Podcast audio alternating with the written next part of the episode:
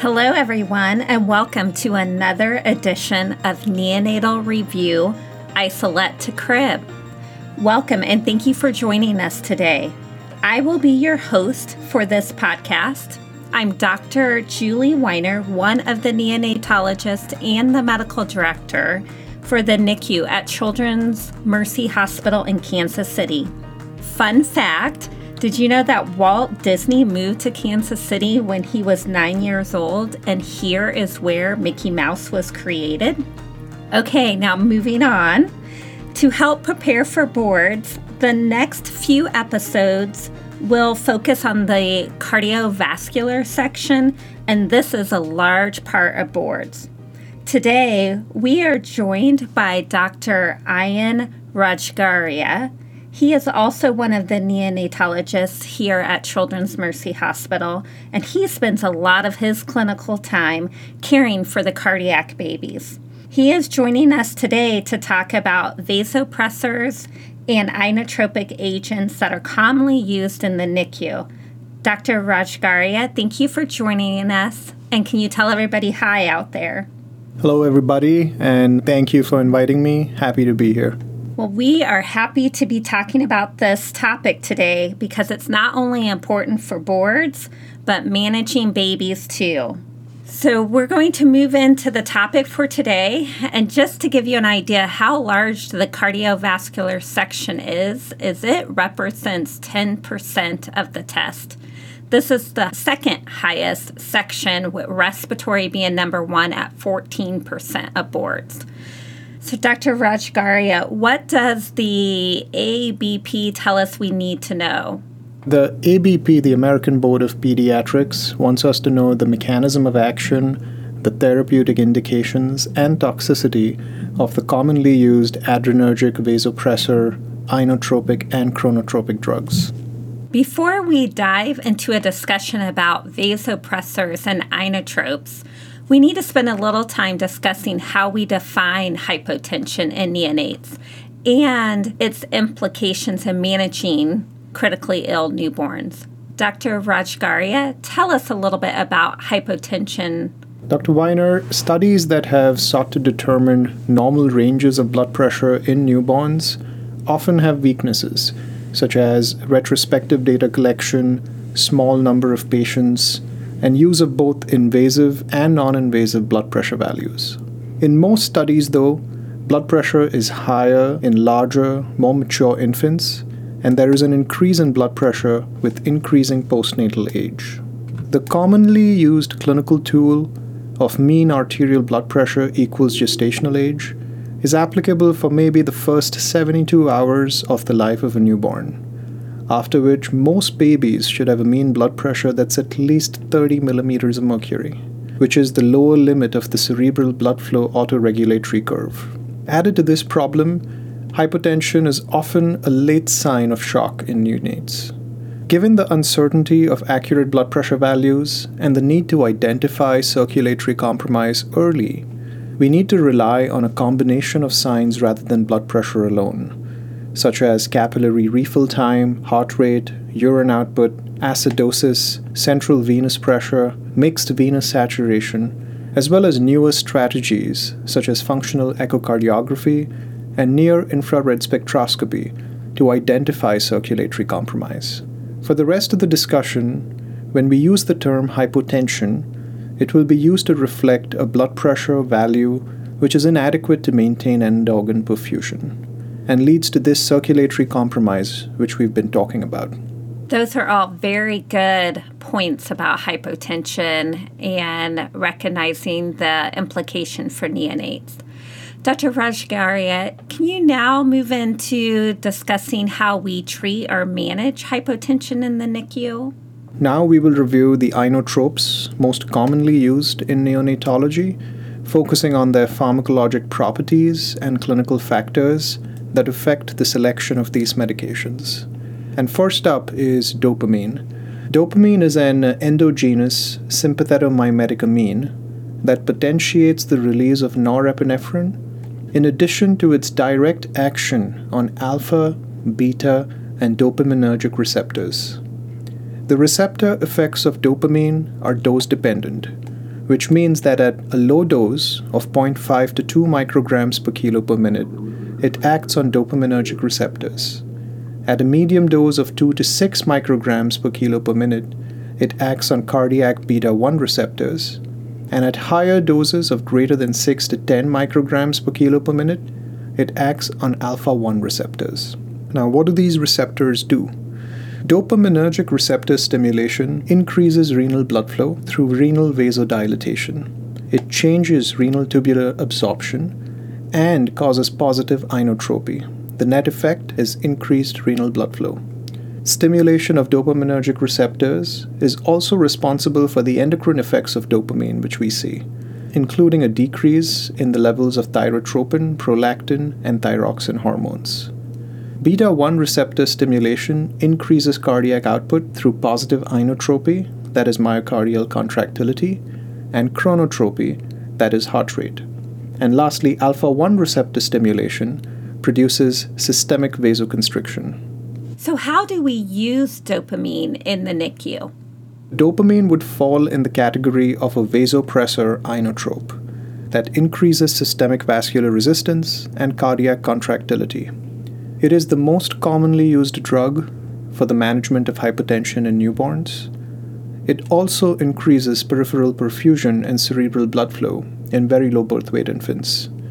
It is more effective than dobutamine in increasing mean blood pressure and has a comparable effect when compared to epinephrine in increasing blood pressure and urine output. But in a nutshell, dopamine can be used for practically any indication in the NICU. So now that we know dopamine is the most commonly used drug, are there side effects that we need to worry about or be aware? As we discussed earlier, Dr. Weiner, while we discussed its mechanism of action, potential negative effects of dopamine include abnormalities of the endocrine system, arrhythmias, and an increase in pulmonary vascular resistance. This effect on pulmonary vascular resistance limits its use in pulmonary hypertension Higher doses of dopamine can also significantly increase systemic vascular resistance, causing impairment of cardiac contractility and cardiac output. Next, we will discuss dobutamine. Dobutamine is a synthetic sympathetomimetic amine that acts directly on alpha and beta receptors without the release of norepinephrine. This is different from the mechanism of action of dopamine. This synthetic catecholamine has a relative affinity for beta 1 cardioreceptors, leading to increased myocardial contractility, and beta 2 receptors, leading to vasodilation of the peripheral vasculature. It also has some peripheral vasoconstriction action through its effect on alpha receptors, but the overall net effect is systemic vasodilation. So, how is dobutamine used in the NICU? Dr. Weiner, dobutamine is an inotrope vasodilator, which is used primarily for the treatment of decreased myocardial contractility and low cardiac output. It has been the drug of choice for hypotension during the transition period in premature neonates, secondary to its ability to improve contractility of the immature myocardium and decrease afterload. And although dopamine is more effective at increasing mean blood pressure, dobutamine is more effective in increasing systemic blood flow. Dobutamine is also used in the treatment of pulmonary hypertension due to its ability to increase myocardial function and decrease pulmonary vascular resistance. So, now that we know what we use dobutamine for, are there specific side effects or worries with dobutamine we should be aware of? The possible negative effects of dobutamine are again based on its mechanism of action and include peripheral vasodilation and associated hypotension, as well as arrhythmias. Moving on to the next class of drugs, we'll talk about epinephrine. Now, epinephrine is an endogenous catecholamine that stimulates alpha 1 and 2 and beta 1 and 2 receptors. The beta receptor effect is seen at lower doses of 0.01 to 0.1 microgram per kilo per minute and causes an increase in myocardial contractility with associated peripheral vasodilation. High dose epinephrine of, and doses of more than 0.1 microgram per kilo per minute is associated with increased systemic vascular resistance due to alpha receptor mediated peripheral vasoconstriction. So, epinephrine is another one of the drugs that seems to be used pretty commonly. Can you talk about the use in the NICU? Absolutely. Epinephrine, like dopamine, would be classified as a vasopressor inotrope, and it's primarily used to treat hypotension, which is refractory to first line medications and therapies. Epinephrine increases blood pressure with an efficacy that is similar to dopamine, although producing an increase in heart rate, plasma lactate level, and blood glucose level, and we'll talk about some of these effects in a little more detail later. It also has a greater effect in increasing cerebral blood flow when compared to dopamine. In pulmonary hypertension, epinephrine increases cardiac output similar to dopamine with preferential systemic vasoconstriction, although its utility is limited because of its effects in increasing heart rate and lactic acidosis. With epinephrine, like the other medications, are there side effects we should be aware of?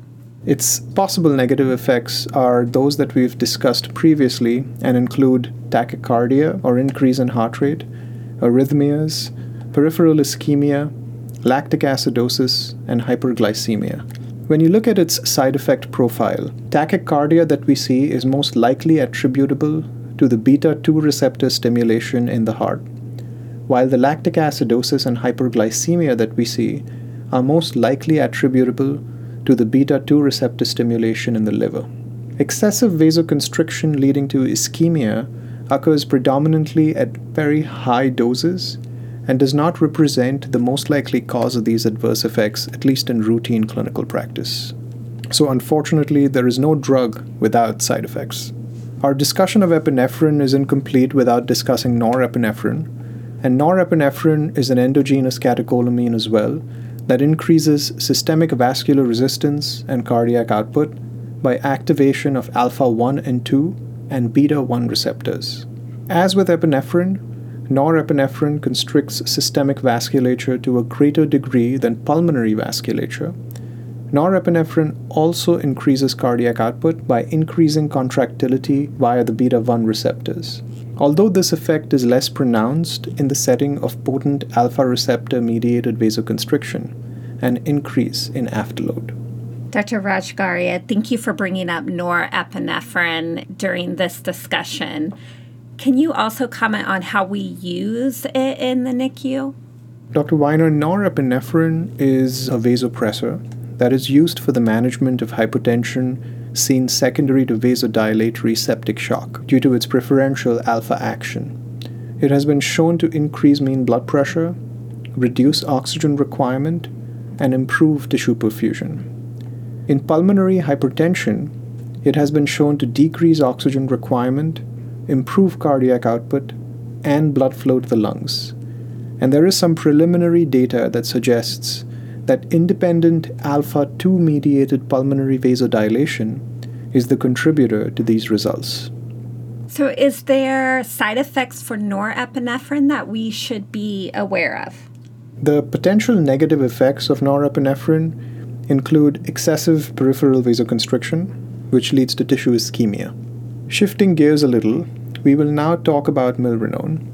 Milrinone is a phosphodiesterase type 3 inhibitor with inotropic inodilator that is promotes myocardial contractility and produces vasodilation and lusitropic that is promotes myocardial relaxation properties. The inotropic effect results from decreased breakdown of cyclic adenosine monophosphate by phosphodiesterase type 3 which perpetuates calcium influx into myocardial cells and results in myocardial contraction. The inodilator effect results from a similarly derived influx of calcium into smooth muscle cells, increasing relaxation and leading to peripheral vasodilation. Finally, the lusitropic effect is caused by myocardial relaxation due to actin myosin complex breakdown. Cumulatively, milrinone increases cardiac output without an increase in myocardial oxygen demand, all the while decreasing afterload by decreasing systemic vascular resistance. Milrinone is one of the other common cardiovascular medications used in the NICU, especially for the cardiac babies. Can you tell us a little bit more in detail how it's used in the NICU? You're absolutely right, Dr. Weiner. Milrinone is primarily used for the prevention and treatment of low cardiac output after cardiac surgery. Its use has been expanded a little bit outside of patients who undergo surgery, and it has also been evaluated for the treatment of PPHN or persistent pulmonary hypertension. Through phosphodiesterase inhibition, milrinone augments pulmonary vasodilation, which is induced by nitric oxide, a drug commonly used to treat PPHN. Its use is not without side effects, though, and it should be used with caution in patients with PPHN because of associated hypotension and potential to decrease coronary perfusion. Besides hypotension and the decreased coronary perfusion, are there other side effects with the use of milrinone? Yes, Dr. Weiner. Other than systemic hypotension, tachycardia, tachyarrhythmias, and thrombocytopenia can also be seen with the use of milrinone. We're in the home stretch here, and next we will talk about vasopressin. Endogenous arginine vasopressin is a neuropeptide that increases vascular tone and regulates fluid homeostasis by binding to the vasopressin 1 and vasopressin 2 receptors in smooth muscle. The V1 or the vasopressin 1 receptors mediate vascular tone, platelet function, and release of aldosterone and cortisol, whereas the vasopressin 2 V2 receptors influence fluid balance and vascular tone. So, how is vasopressin used in the NICU? Vasopressin has been studied as a rescue therapy in refractory hypertension, which is primarily seen due to vasodilatory shock, and has been shown to increase vascular tone that eventually promotes coronary and pulmonary vasodilation. The clinical effects include increase in blood pressure, cardiac output, and a decrease in catecholamine requirement. We also see selective pulmonary vasodilatory effects, which make it a useful drug in the treatment of PPHN. Are there side effects for vasopressin? The potential negative effects of vasopressin include tissue ischemia because of vasoconstriction and necrosis, liver ischemia, and hyponatremia. Lastly, we will talk about hydrocortisone, Relative or absolute adrenal insufficiency may be present in neonates with refractory hypotension, secondary to decreased cortisol stores and the decreased ability to increase cortisol in response to stress. Corticosteroids aid in the management of hypotension by decreasing the breakdown of catecholamines, increasing calcium levels in myocardial cells, and upregulating adrenergic receptors. Thank you, Dr. Rajgaria, for mentioning hydrocortisone. And although it's not one of the cardiac drips commonly used, hydrocortisone seems to have a common use in the NICU. Can you tell us a little bit more about the use? Hydrocortisone is used usually as an adjunct to conventional therapies. One of the problems with hydrocortisone, though, is that it increases blood pressure and decreases catecholamine usually after a time lag, which can be up to 24 to 48 hours. It has been used in septic shock and pulmonary hypertension, and its utility has been established in premature infants who are more at risk of developing adrenal insufficiency.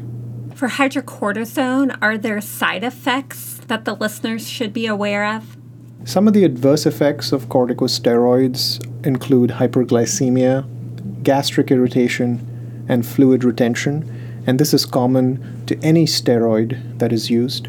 Long term exposure to steroids increases risk of osteopenia and overall inhibits the immune function and somatic growth. Dr. Rajgaria, thank you for going over these medications. It has been very helpful. And so, in review, the main medications, not counting fluid resuscitation, dopamine, dobutamine, epinephrine, norepinephrine, vasopressin, hydrocortisone, and milrinone are very important in the management of infants in the NICU that have hypotension.